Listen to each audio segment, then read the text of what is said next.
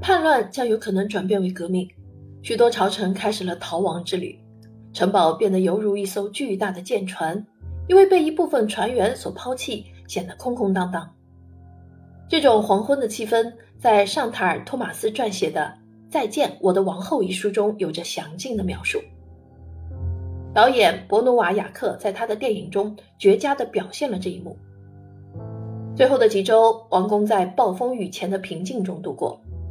仆人们试图弄清楚周围发生了什么，例如尚塔尔·托马斯笔下的玛丽·安托瓦内特的宣读者。在法国当时的形势下，凡尔赛汇集了所有的好奇与关注；而在巴黎，危险的煽动在延续。七月二十三日。军队的后勤总长富隆和其女婿巴黎总督贝蒂埃在市政厅广场被杀害，贝蒂埃的心脏被扔进了市政厅的办公室。七月末，在外省也是一样，恐慌在整个法国蔓延开来。有一件事是确定的：农民们武装起来对抗王室的危险正在蔓延。有多危险呢？可以确定的是，有很多人将持续扩张这些危险，维持巨大的恐慌。并肆意散播谣言，以激发农民起义。人们四处呼喊着：“武装起来吧！”他们敲打着警钟，却不清楚为了什么。是害怕强盗吗？是害怕前来支援王室的外国军团会残杀挨饿的民众？我们只知道，那些勇敢的人民仅有很少的用偷猎的枪支和少量的弹药，因为这些武器都很昂贵。为了武装起来。他们不得不冲进相邻领主的城堡中，亦或是军火库中获取武器。按理说，这是一场难以解释的自发行动。巨大的恐慌成为一场全民动员的排演，点燃了法国大革命的导火索。七月三十日和三十一日，法国卫队放弃了凡尔赛宫，留下了武器和辎重，城堡彻底失去了防卫。另外，凡尔赛也不再是昔日的凡尔赛了。房屋全被清空，门锁高挂，走廊和门厅冷冷清清，空无一人。神圣的礼仪已无人遵从，侍从们肆无忌惮。在这个夏天，王后经常待在她非常喜爱的小特里亚农宫。议会的代表前来拜访此地，他们之前只是从揭露玛丽安托瓦内特生活混乱的小册子中，才对此地得以了解一二。他们吃惊地发现。在会客厅中，并没有布满所谓的奇珍异宝，而只是装饰着玻璃珠。他们几乎感到了失望。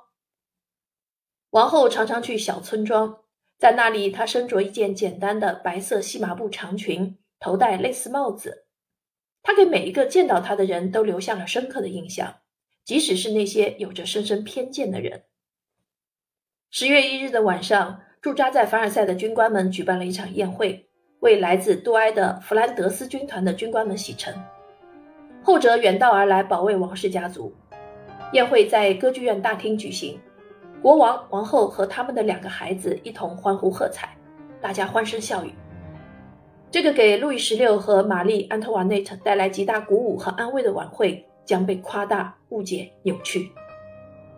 在巴黎，根据一个并未出席议员的说法，这场宴会变成了。荒诞愚蠢的狂欢，在这里，谨慎受到了惊吓，贫困窃窃私语。